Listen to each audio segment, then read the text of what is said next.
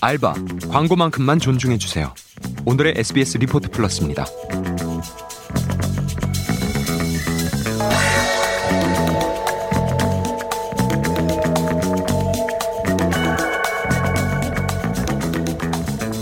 최근 전파를 타고 있는 아르바이트 구인 구직 전문 사이트의 광고입니다.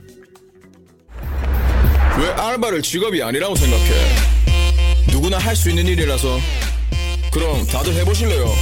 야 알바도 능력이야 알바를 respect 알바는 무직, 알바는 비전문가라는 인식을 깨자는 메시지가 담긴 이 광고는 알바를 하는 젊은 층에게서 큰 공감을 얻었죠.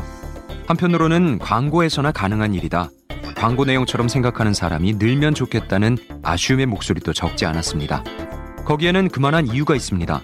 한 통계에 따르면 우리나라 알바생 10명 중 9명은 고객의 태도로 인해서 마음의 상처를 입은 경험이 있는 걸로 나타났습니다. 특히 응답자 중 51%가 어이, 야 등 반말을 하는 고객 때문에 상처받았다고 답했죠.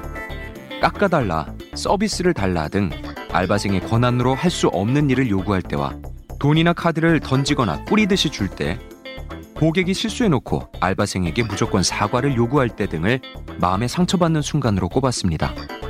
알바생들이 성희롱이나 폭언, 폭행에 시달리는 경우도 있습니다. 지난해 10월 울산의 한 스크린 야구장에서 40대 남성 고객들이 20대 알바생에게 폭력을 행사하는 일이 벌어졌습니다.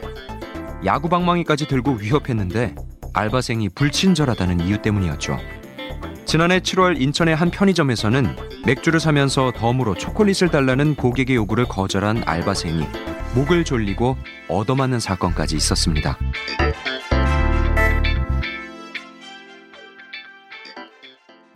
이뿐만이 아닙니다.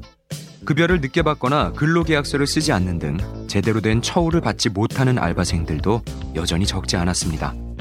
특히 10대 청소년 알바의 경우 이런 문제가 더 많이 나타나는데요. 여성가족부가 전국 청소년 만여 명을 상대로 조사해 본 결과 알바 경험이 있는 청소년 중 35%가 최저임금도 받지 못하고 일했고 근로계약서를 쓰지 않은 비율은 62%에 이르렀습니다.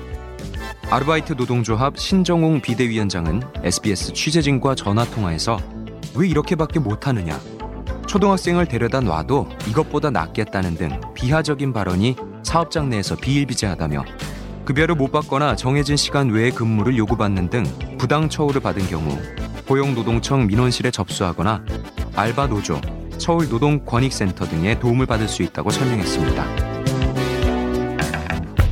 그런데 이 기사가 게재되자 대형 포털에서 천 개 가까운 댓글이 달렸습니다. 댓글의 상당수는 알바를 고용한 자영업자 입장이나 업장을 방문한 고객의 입장에서 쓴 거였는데요.